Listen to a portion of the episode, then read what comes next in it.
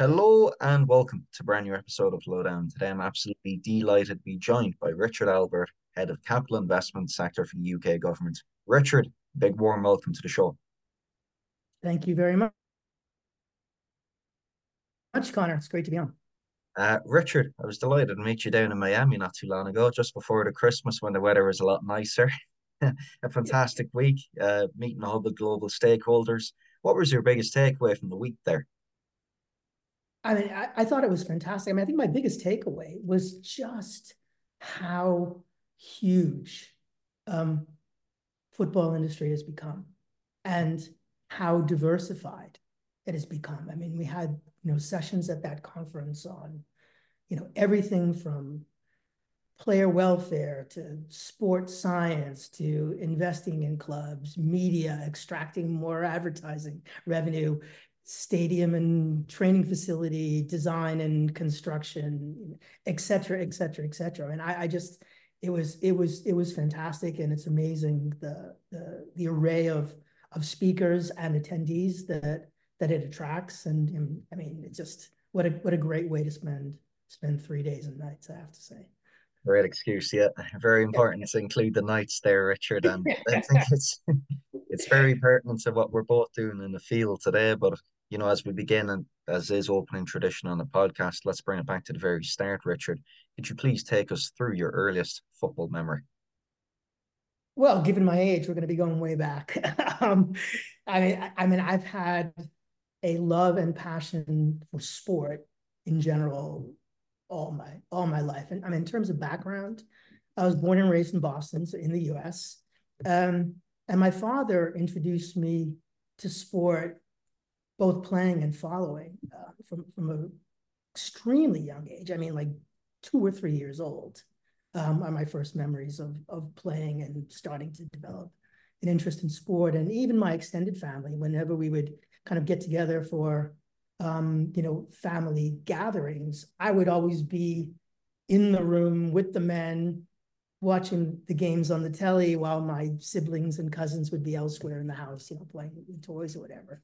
Um, but of course, you know, that was the the big four North American sports, so American football, baseball, hockey, basketball.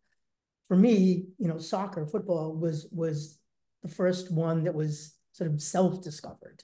Um, and my first memory, I, think, goes back to 1970. There was a it was a program on U.S. sport called ABC's Wide World of Sports, and they showed of this is a great example of how far football has come in the U.S. They showed like little highlights of the 1970 World Cup final between Brazil and, and Italy, which was kind of an iconic match in the history of football.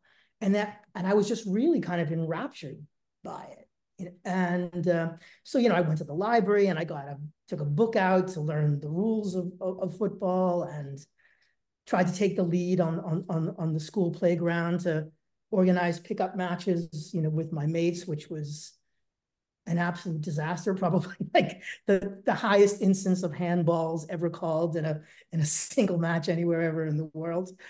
Um, and, and, and by the sort of mid 70s, um, on our on PBS, our, our public broadcasting uh, channel, they started showing ITV's The Big Match from the previous weekend on on the following Wednesday evening. So for the first time, I got to see English club football and just absolutely fell head over heels in love with it. And and it was, you know, so information about it was so rare, you know, so scarce on the ground that I had to go to, there was a news agent in Harvard Square called Out of Town News, which basically did exactly as it said on the tin, right? It sold uh, newspapers and magazines from from around the world, and I would just kind of just buy up all the English football magazines I could find, you know, Shoot and 90 Minutes and World Soccer in those days. Uh, and then, of course, around that time, it was the kind of peak of the old North American Soccer League. So my friends and I used to kind of take the subway and to, to watch the uh, New England Tea Men, who were uh, Boston team in the league at that time. And yeah, and of course I had a chance to see some of the great players of that era like Franz Beckenbauer and Carlos Alberto and Johan Neeskens um, playing in the league.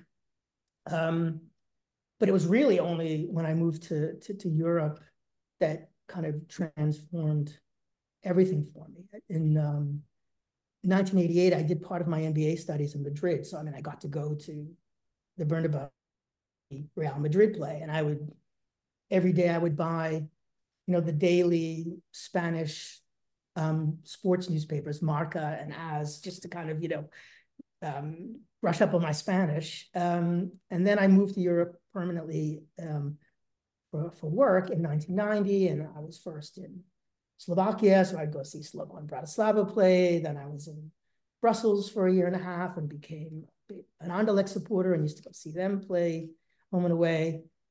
And then in 1993, moved to London. And uh, always in my, in my 20 years living in London, I always lived within walking distance of Stamford Bridge. And so I think I arrived on Sunday, uh, January 30th. And then the next day went to a match at the bridge and hooked for life. Um, you know, long-term season ticket holder, still a club member, still go to matches every since the time I'm, I'm, I'm back in London and still follow them passionately to this day. It's amazing how that sense of adventure from a young age, you know, preceded what was a global tour, really and led to kind of a cross pollination of experiences, which ultimately helped shape the trajectory of your career.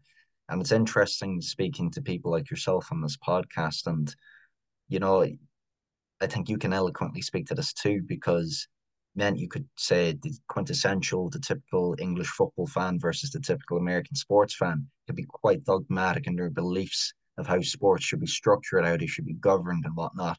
So I'd say going from the likes of Spain to a Belgium to an England must have been eye opening for what was a young student at the time, seeing how sport is kind of received in all these different countries.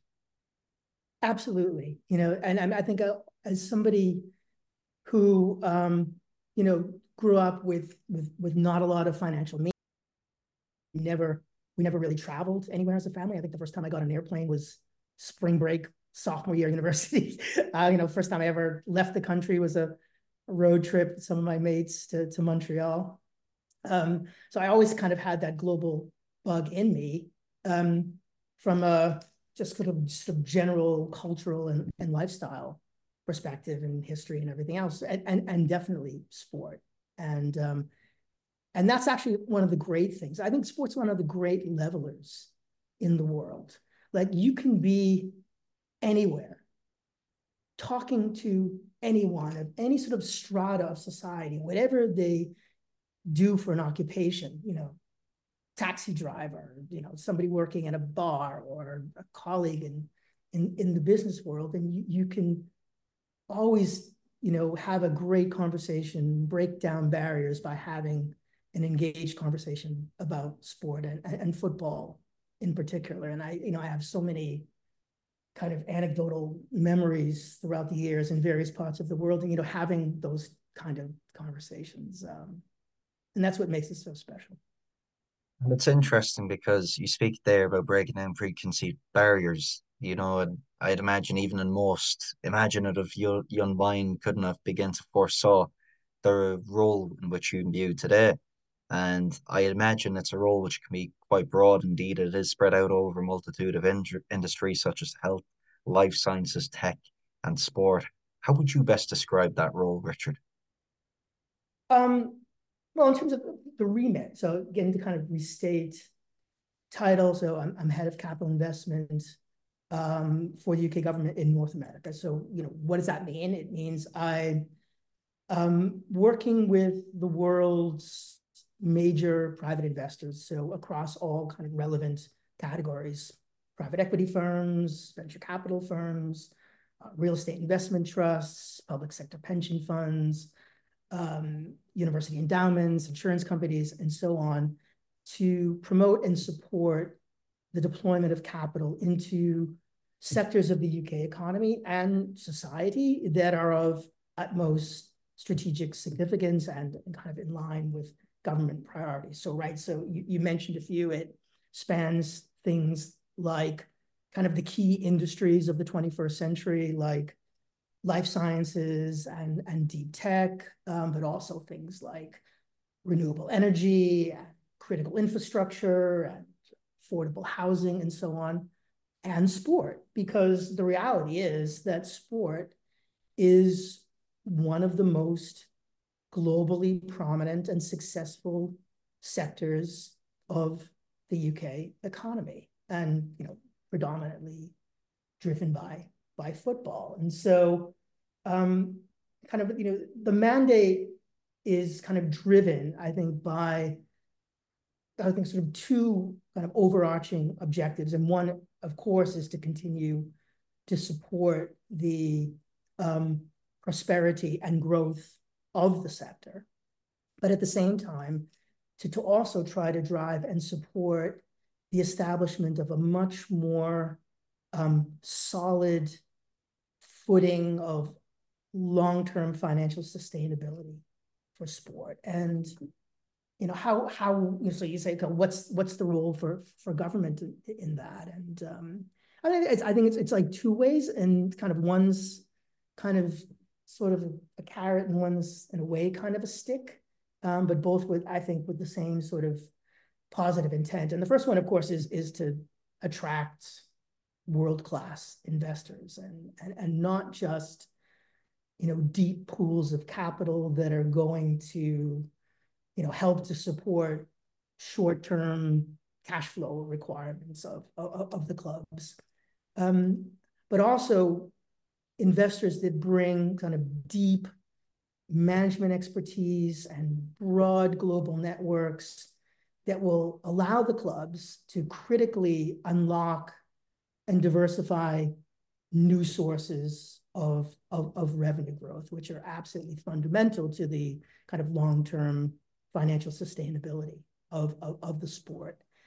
And as government, as, as we're now starting to potentially intervene in, in probably in, in, in a in a more bold way than pretty much sort of any other free market government I think has ever done in history of sport through the, the potential establishment of an independent regulator for football. Um, you know, at the same time, we need to ensure that whatever regulations are put in place, that it does nothing to impede our ability to continue to attract the world's best talent into English football. I think you know both in the boardroom and and on the pitch because those are really the the keys to its success. It's been quite illuminating to see how this whole movement has unfolded, Richard. And I'm sure, as you know more than most, you know it's been quite prevalent over the past few years. And for the purposes of discussion of this discussion, we'll of course narrow it down to football. But the amount of U.S. investors in English football, namely the Premier League, now where both I heard you speak about before, you know, up to 50%, if not more now, of Premier League clubs have US business interests. Bar the obvious kind of commercial upside and whatnot, what are some of the, or what are some of the reasons as to why these investors are incentivized to invest in the English game? Um, well, I mean, I think again, it starts, of course, from you know a, having a um, very successful and attractive asset, right? So um, the Premier League is the most watched sports league in the world, full stop. Any sport, any country, anywhere. Um, and so, you know, whilst it's the games are being played on a stage in England, it's a global audience, right? And and every single week, um, your your asset is getting exposure to hundreds of millions of consumers in pretty much every country in the world you know across you know developed economies and developing economies. And these are all potential consumers um, for you to be able to grow and diversify your revenue.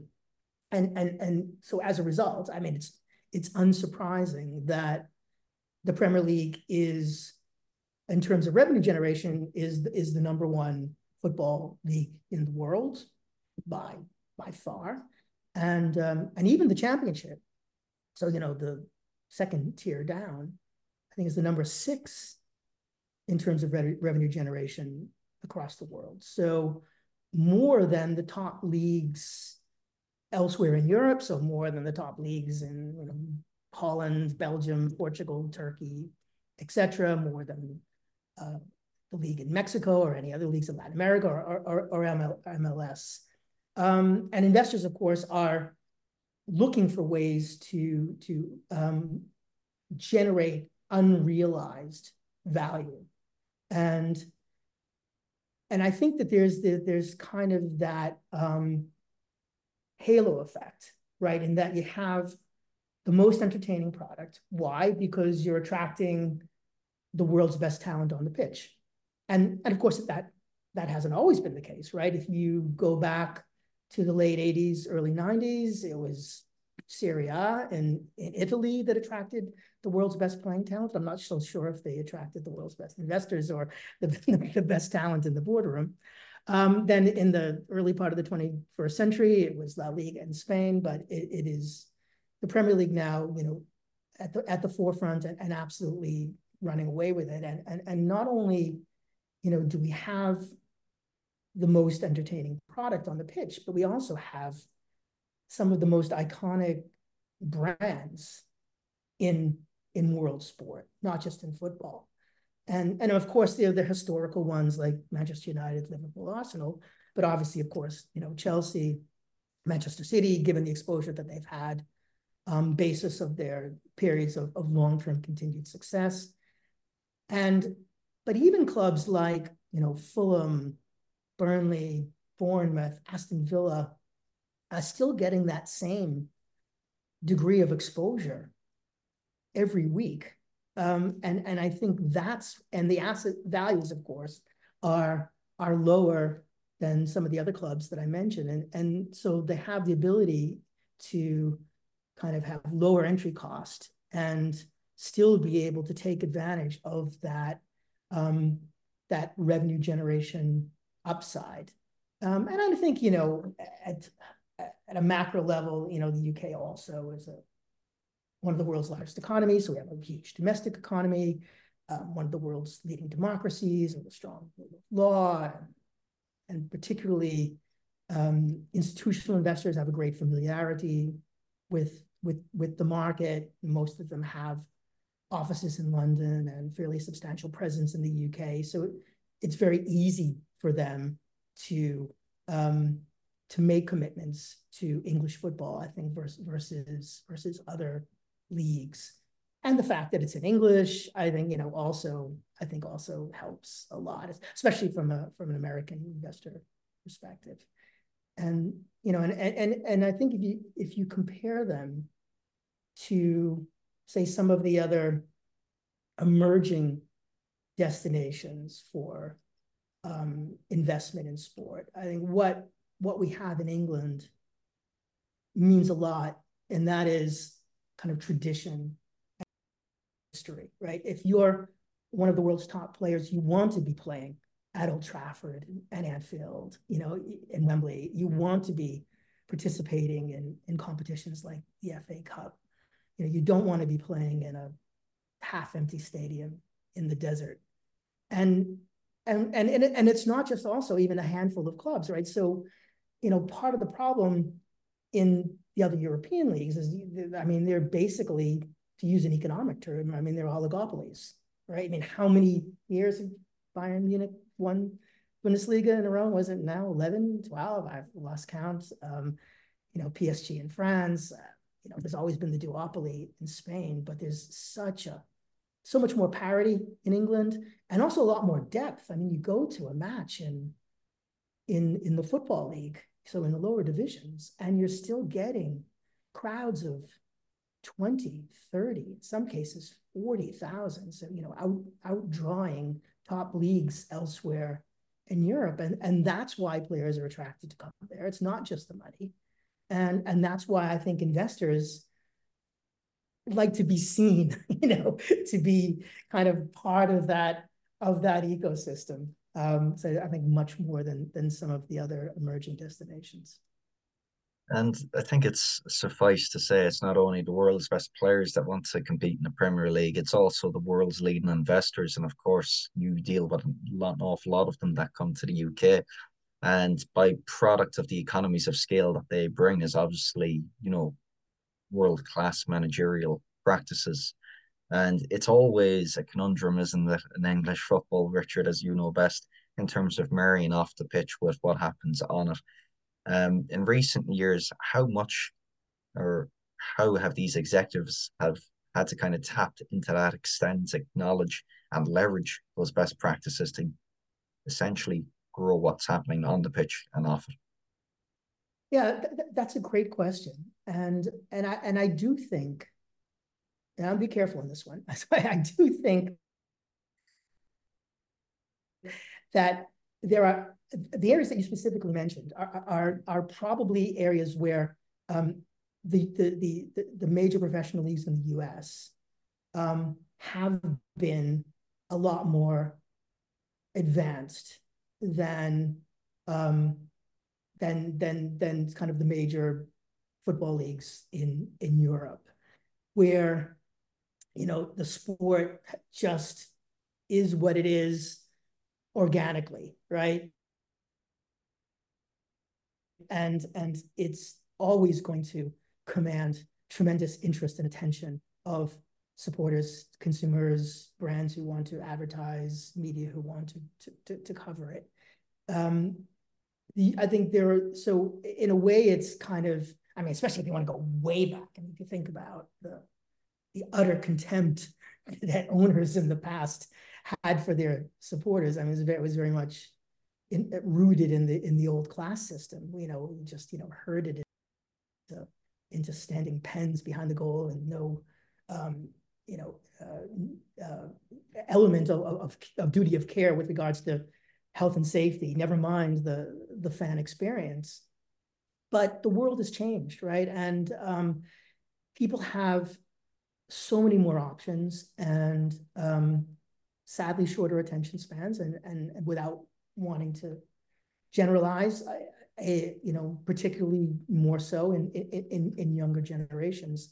And so the competition is just not about um, what happens on the pitch, but it, you're competing against other forms of entertainment and other activities from a leisure perspective that that that that take people's that take people's time and and um, and I think that so much more emphasis needs to be placed in those areas. Um, I mean, if you look at um, the financial statement of a of a football club, I mean, there's there's basically three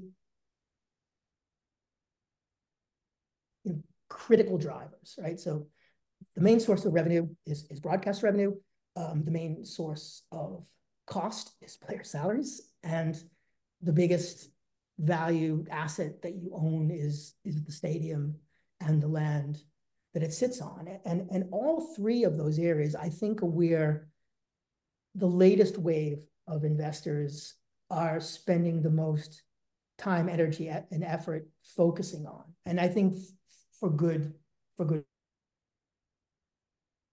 reason, right? So, I mean, on the on the broadcast side, um, I think we all can see, like in real time, the kind of continued disruption and the accelerated decline of traditional linear broadcasters. I mean, obviously, the, the disruption is coming from technology. It's coming from the changing demographics of, of, of the audience. Um, now, in spite of that, um, the value of the latest um, UK domestic TV deal for the Premier League was its biggest ever. Um, I, I think it's the same as well for the four major leagues in, in North America. Why? Because even given all of those other options, live sports still commands the greatest television audiences throughout the world and therefore are attracting the greatest value for advertises and then gives the broadcasters, you know, more incentive to invest more. And then it gives them the, the rights holders um, greater, greater stream of revenue. Um, but that's not the case everywhere. Um, in France, Ligue 1, you know, has had a, a decrease in the value of their latest television contract versus the previous one. I, I think it's the same with Serie A in Italy. And so the battle for international streaming rights is, is going to get more and more intensive. And I think just even in general, the kind of shift um, to streaming, both domestically and, and internationally, is going to create a much bigger high for the rights holders at top line. Now that's fantastic. Um, but then if we start talking about um, the kind of continued prosperity and financial sustainability of the sport, the cost structure also needs to be addressed in a different way than it has in the past. So in the Premier League, the average ratio of, of player salaries to top line revenue is 70%. Um, Tottenham are best in class at 40%, but they, I mean, they are really an outlier. In the championship, it is over 100%. So for every pound of revenue they bring in the door, more than that is going out the door in player salaries. Now, I cannot think of a more dysfunctional core economic model. I cannot think of another industry anywhere that pays more in employee salaries than they generate in revenue. Um, a hard, a hard salary cap, you know, I'll,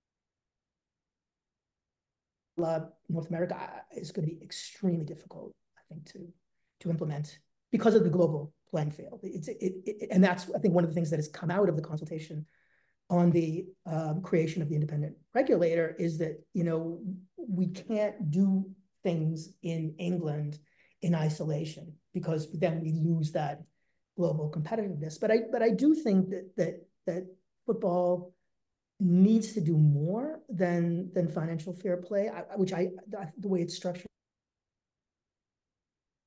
today, um, I think is only entrenching the disparity in, in wealth from the haves between the haves and the have-nots, and and as a result, as we were just talking about earlier, in terms of results on the pitch and the standings and the tables, you know, a less a less competitive product. So I think that the, the new the new wave of investors, I think, understand all of that. All of those um, represent potential areas to kind of unlock value. So, like I mentioned, sort of, you know, the biggest asset being stadiums and the real estate they sit on. Again, that's another area where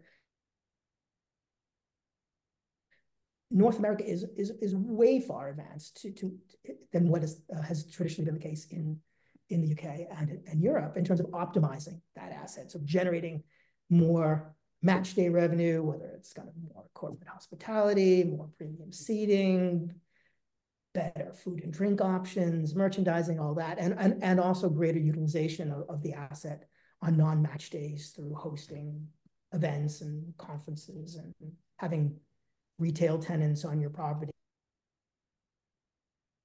and hospitality on property and so on. And, and of course, Richard, we are just speaking about obviously the upgrades being made off the pitch. You know, it's it's reminiscent of what really is a changing investment landscape, and it's very dynamic. You spoke about the introduction of the independent regulator, and evidently a huge part of your own remit now is the education piece and you know, for me, it's it's interesting as in prep for this podcast, I was listening to you in a previous one speak about you have some of these investors coming from the NFL, which is akin to socialism for billionaires to the Premier League, that is quote unquote endless capitalism. Um, to aid and to educate these big wily investors in their strategic decision making, what would you say is the one kind of key thing that seems to be overlooked continuously? Um, well, I, I think there's no reason why any of these sophisticated investors um, shouldn't be sufficiently well versed in the very different um, structure and dynamics of English football versus North American sport, whether they are existing owners or not. in in North American sport, right?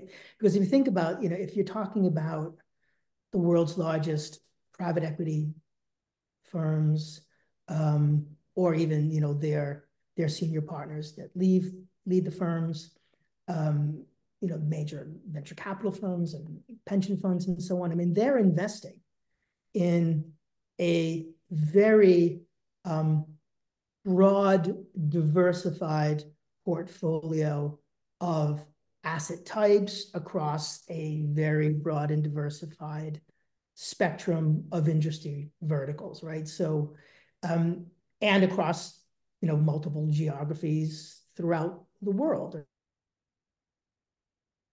right? So this is what they do for a living, right? And they, um, you know, if they're going to be investing in a, a port in Colombia or a high-speed rail network in in China or residential housing in Scotland, they need to do their homework, right? They need to do their due diligence on, on the sector, on government policy and strategy, on the regulatory environment, on the dynamics, on the competitive landscape, and so on, right? But it's really interesting how in, a, in, a,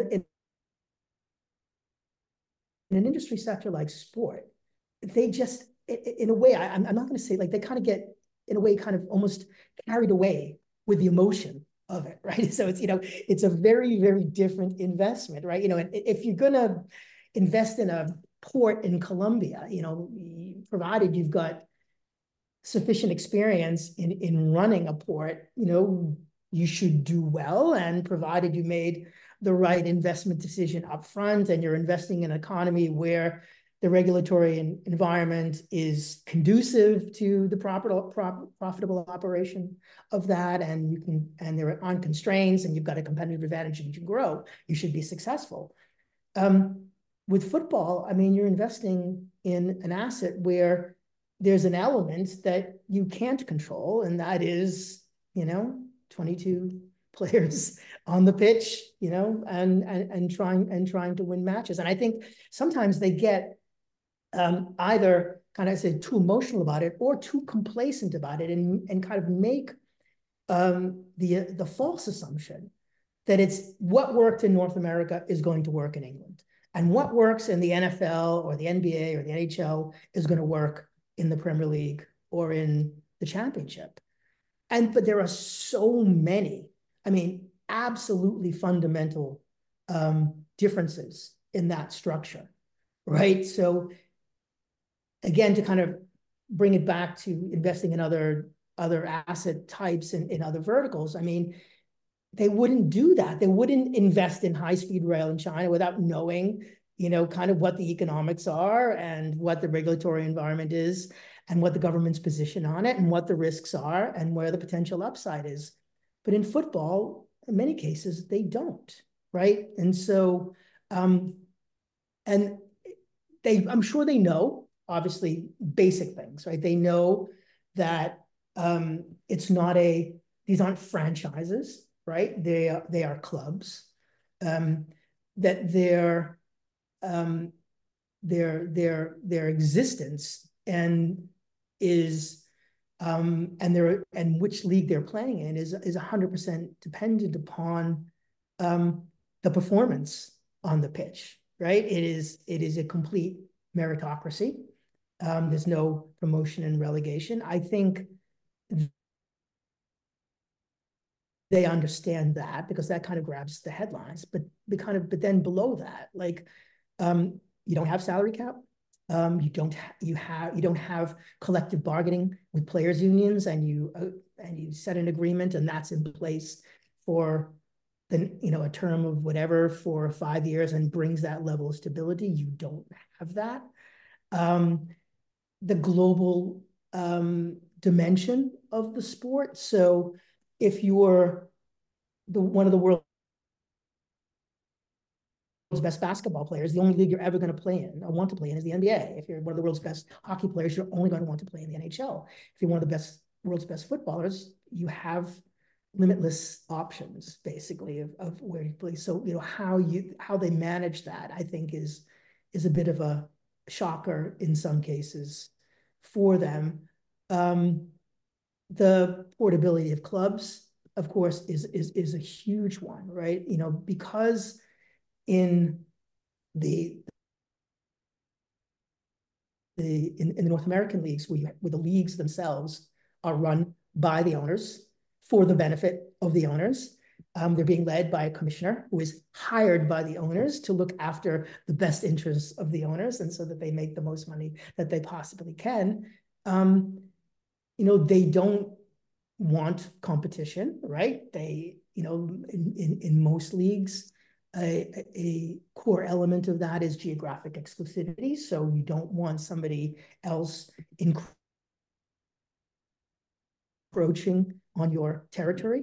Compare that to London, for example, where you have 15 professional clubs in just in the top four leagues of, of, of the pyramid.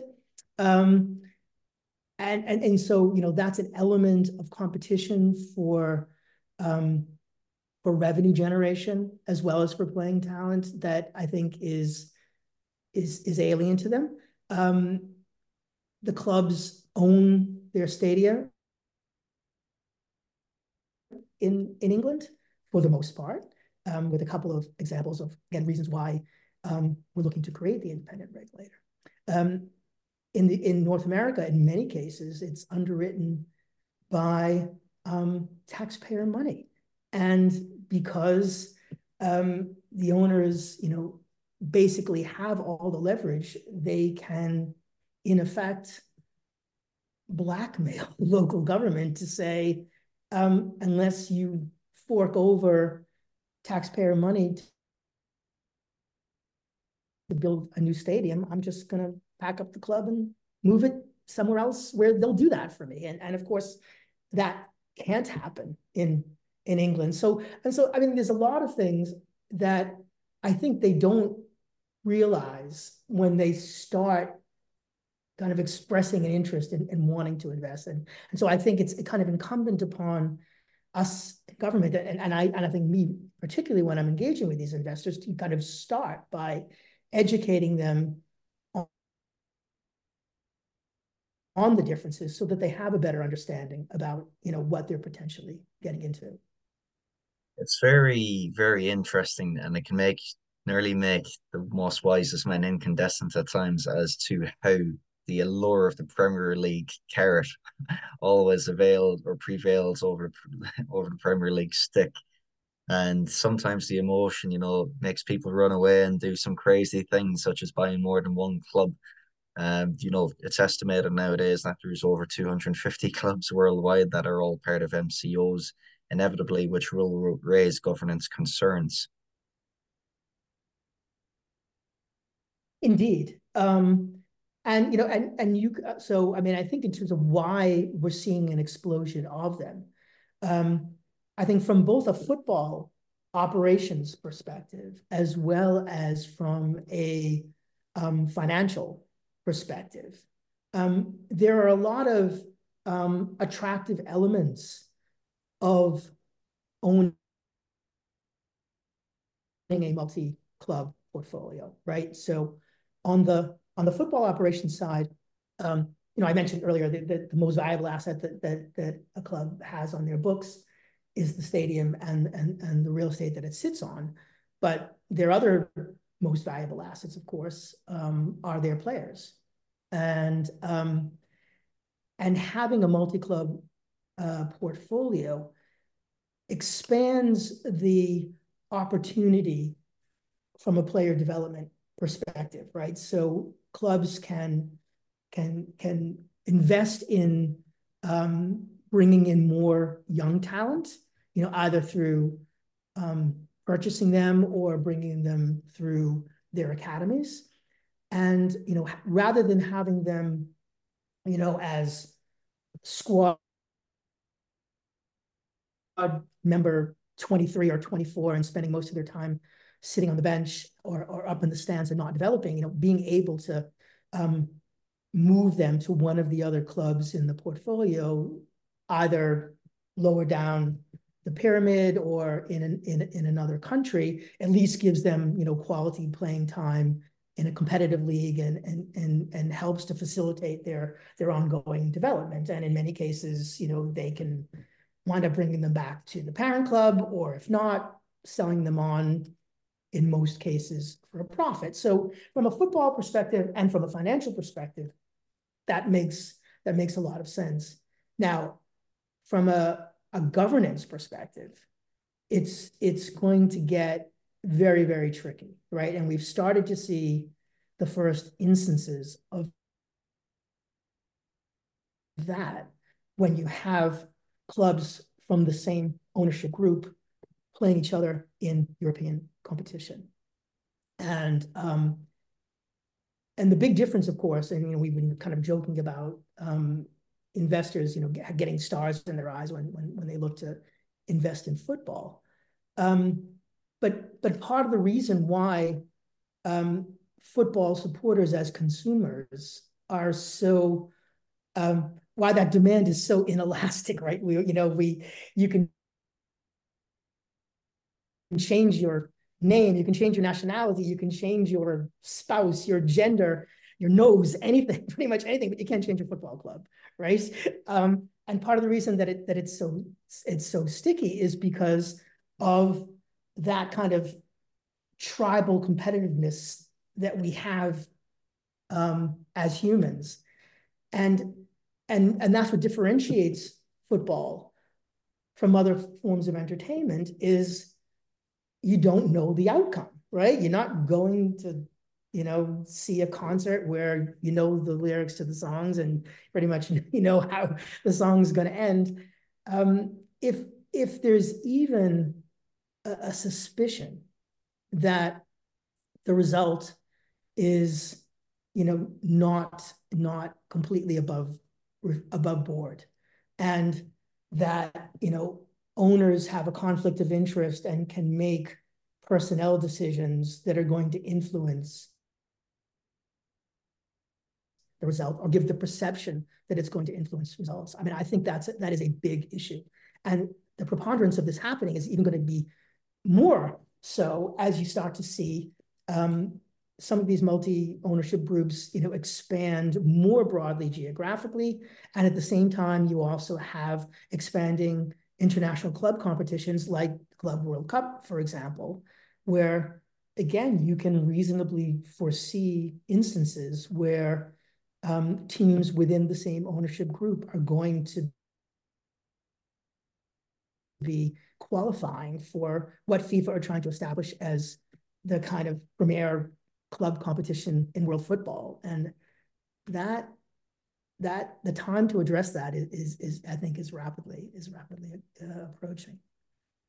And it's interesting because we speak about, you know, very stuff that's quite pertinent and it's changing investment landscape as we know it.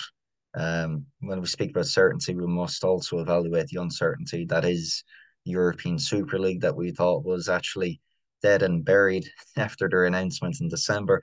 However, according to Spanish newspapers last night, it looks like it could be back on the cards indeed. And inevitably, that factors into your field too, Richard, because it would evoke some potential disruption that could bring an end to English football as we know it. Um, to your best knowledge and the investors that you're dealing with on a daily basis, to what extent are they accurately assessing this risk? Well, okay, so I'm, I'll, I'll actually start with the government line on this, right? So the the potential creation of, of an independent regulator for football actually arose from a fan-led review that was commissioned by the UK government a few years ago, you know, coming out of out of the, the pandemic and and most importantly, the the potential creation of the European Super League and the tremendous backlash that that generated. And so um, one of the core elements of the independent regulator's mandate will be to prohibit English clubs from joining breakaway competitions. And, and I think that is is a um, component where there is, I, I would say, almost unanimity of support across all key stakeholders um, within within the industry in in the in England. Um, and I and I would say that I mean maybe it wasn't initially, but I would say also including the owners of the clubs that you know initially were you know potentially going to be part of that. I mean, I think that was a, a, a cold hard lesson that they experienced when they saw the the kind of depth of the passion of the of the of the um, kind of abhorrence to this um, because you know unlike in in the US you know where you don't have promotion relegation where you don't have international club competitions whereas as I mentioned earlier your only right to be there is based upon a meritocratic system that you're good enough to qualify to be in it um, and you know, yes, that that brings an element of of, of additional risk. Um, I mean, for the and, and, for those that are that are potentially um, in in danger of relegation, I mean, that that has other, I think, ramifications to way the economics of English football are structured. So, you know, part of the reason um, that, that you have, you know, what called parachute payments and have, have been in place for some time is to try to cushion the impact of dropping that considerable drop from, from the Premier League to the Championship. Now, what that I think is inadvertently um, resulted in is kind of a tranche of you know so-called yo-yo clubs who um, are cushioned by those parachute payments when they go down to the championship, and therefore there's a there's actually now probably a, a greater disparity in the financial wherewithal of the yo-yo clubs compared to the rest of the championship clubs versus say the drop from the Premier League to the championship. And so another part of the potential mandate of the regulator could be to actually intervene and um, arbitrate a settlement on greater revenue share between the Premier League and and the Football League um, to ensure that, that that gulf doesn't doesn't grow. Because as I mentioned earlier, like one of the great things that I think differentiates English football versus leagues in other countries is the depth of um, quality and the um, parity on on the pitch, which makes for a more exciting competition. So yeah, you can mention, yeah, of course there was the ruling by the European Court of Justice back at the end of November. Could we reasonably say that the European Super League is is back on the table? I mean, I'll, you know, what did Alexander Čeferin say? Like, you know, good luck. You know, I look forward to watching a league of two clubs. Um, and so I think it is, I mean, you can under if you are Real Madrid, Barcelona, Juventus, Bayern Munich, Paris Saint-Germain, you can understand why there would be appetite for it you could argue that de facto, the Premier League has, in, in essence, become the European Super League. It is the, the league that's attracting the, the most um, investment, and it's the league that's generating the greatest audiences and the most followers and attracting the most talent. So I, I think the imperative to do so from the English clubs is not there. And I also think that that people who buy into the English English English football understand the benefit of of the way our system works. So I don't see that necessarily as being the biggest threat. I mean, I think the, the biggest threat, as I mentioned, I think is that England becomes there is less uh, less competitive than it historically has been in that gulf between the haves and the have-nots continues to grow. And, and I think that that's really, you know, one of the key reasons why there is such support and amazingly in an incredibly polarized political environment. This is one the the the football governance bill looks to be one piece of legislation that has strong cross-party support. So I would, I am pos I am I'm very positive that that it will become law in in the lifetime of of this current parliament. Um, and because so we have something that's that's incredibly valuable on a global basis, and I think it's it, it's it's imperative that all the key stakeholders in that equation understand our kind of collective responsibility to preserve that. It's absolutely fascinating, and uh, you know I can imagine aside from your general role and responsibilities, how exciting a day today must be. In fact, kind of with one eye in the past, another eye in the present, and indeed, you know, casting a vision towards the future. Uh, Richard, what trends or what changes to investment dynamics potentially excite you that we should all keep an eye upon in the forthcoming years?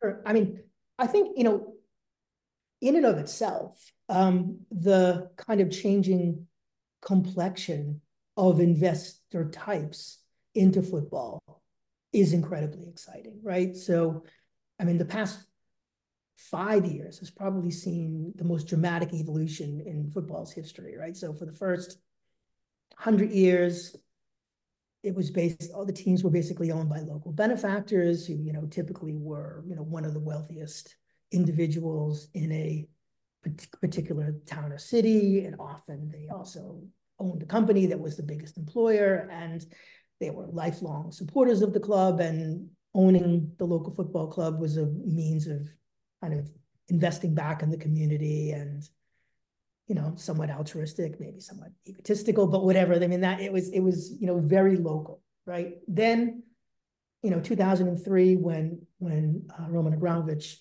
bought chelsea i mean that was probably the most significant watershed in terms of um, the development of and, and, and the evolution of the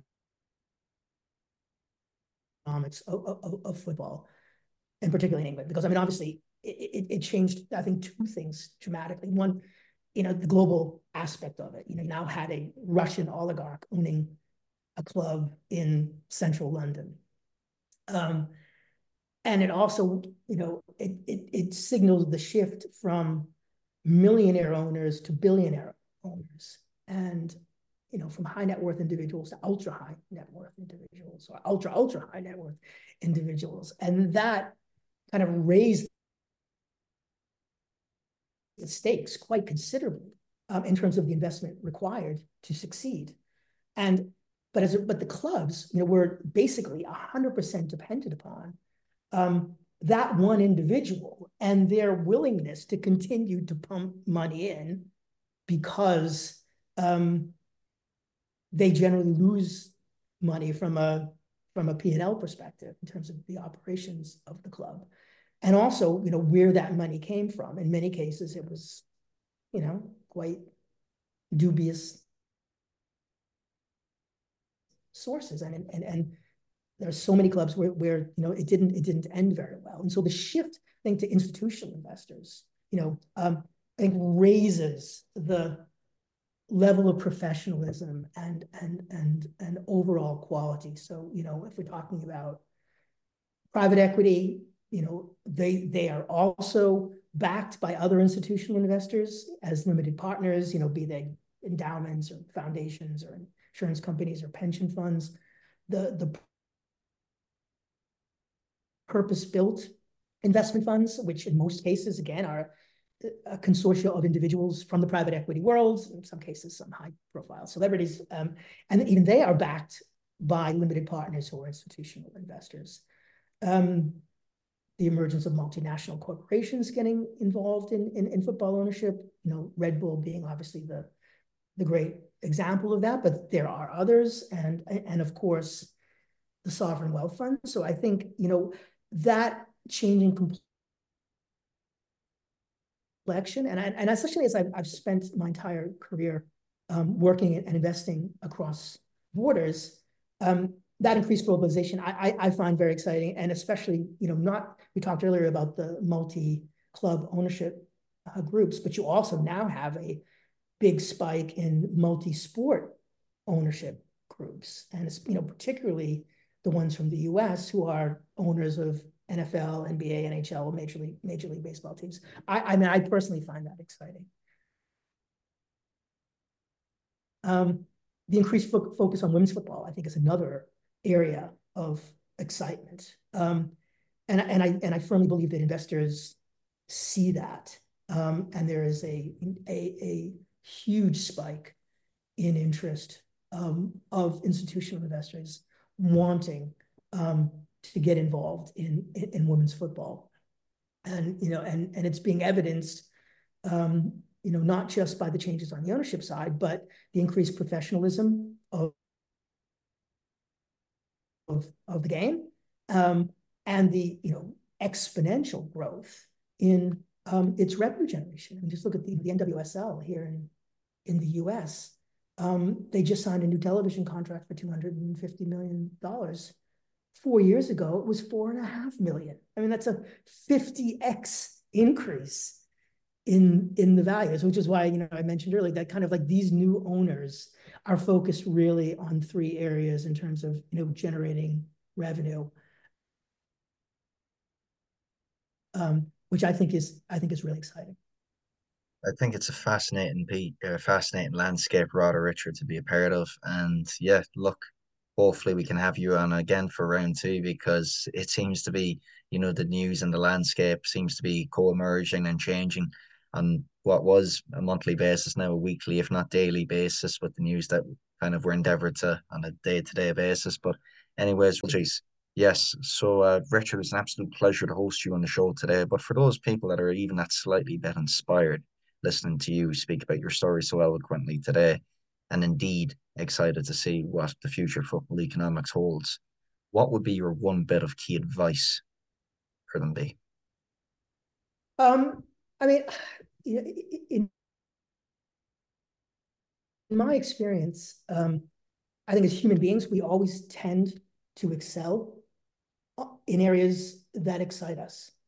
And if you have a passion for sports and you have an acumen for business, the, the industry itself offers, um, you know, such a, a, huge array of career development opportunities. I mean, we started up conversation talking about Soccerex.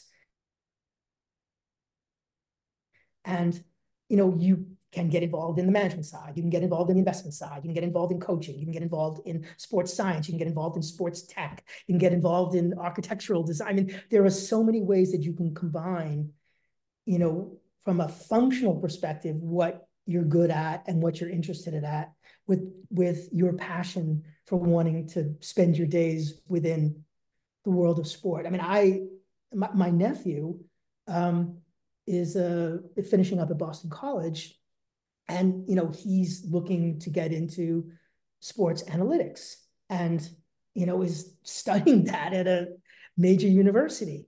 And i mean if, if, only i had the opportunity you know 35 years ago to kind of combine um, my my my passion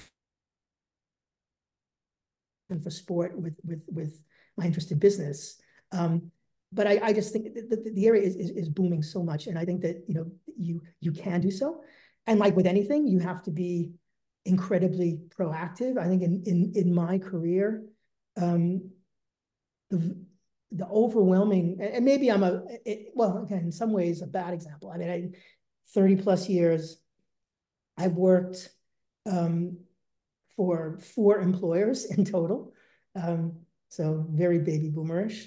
Um, and but four very diverse industry sectors, kind of oil and gas, and then to financial services, and then to employee benefits, and then and then into government. Um, none of that would wouldn't have happened.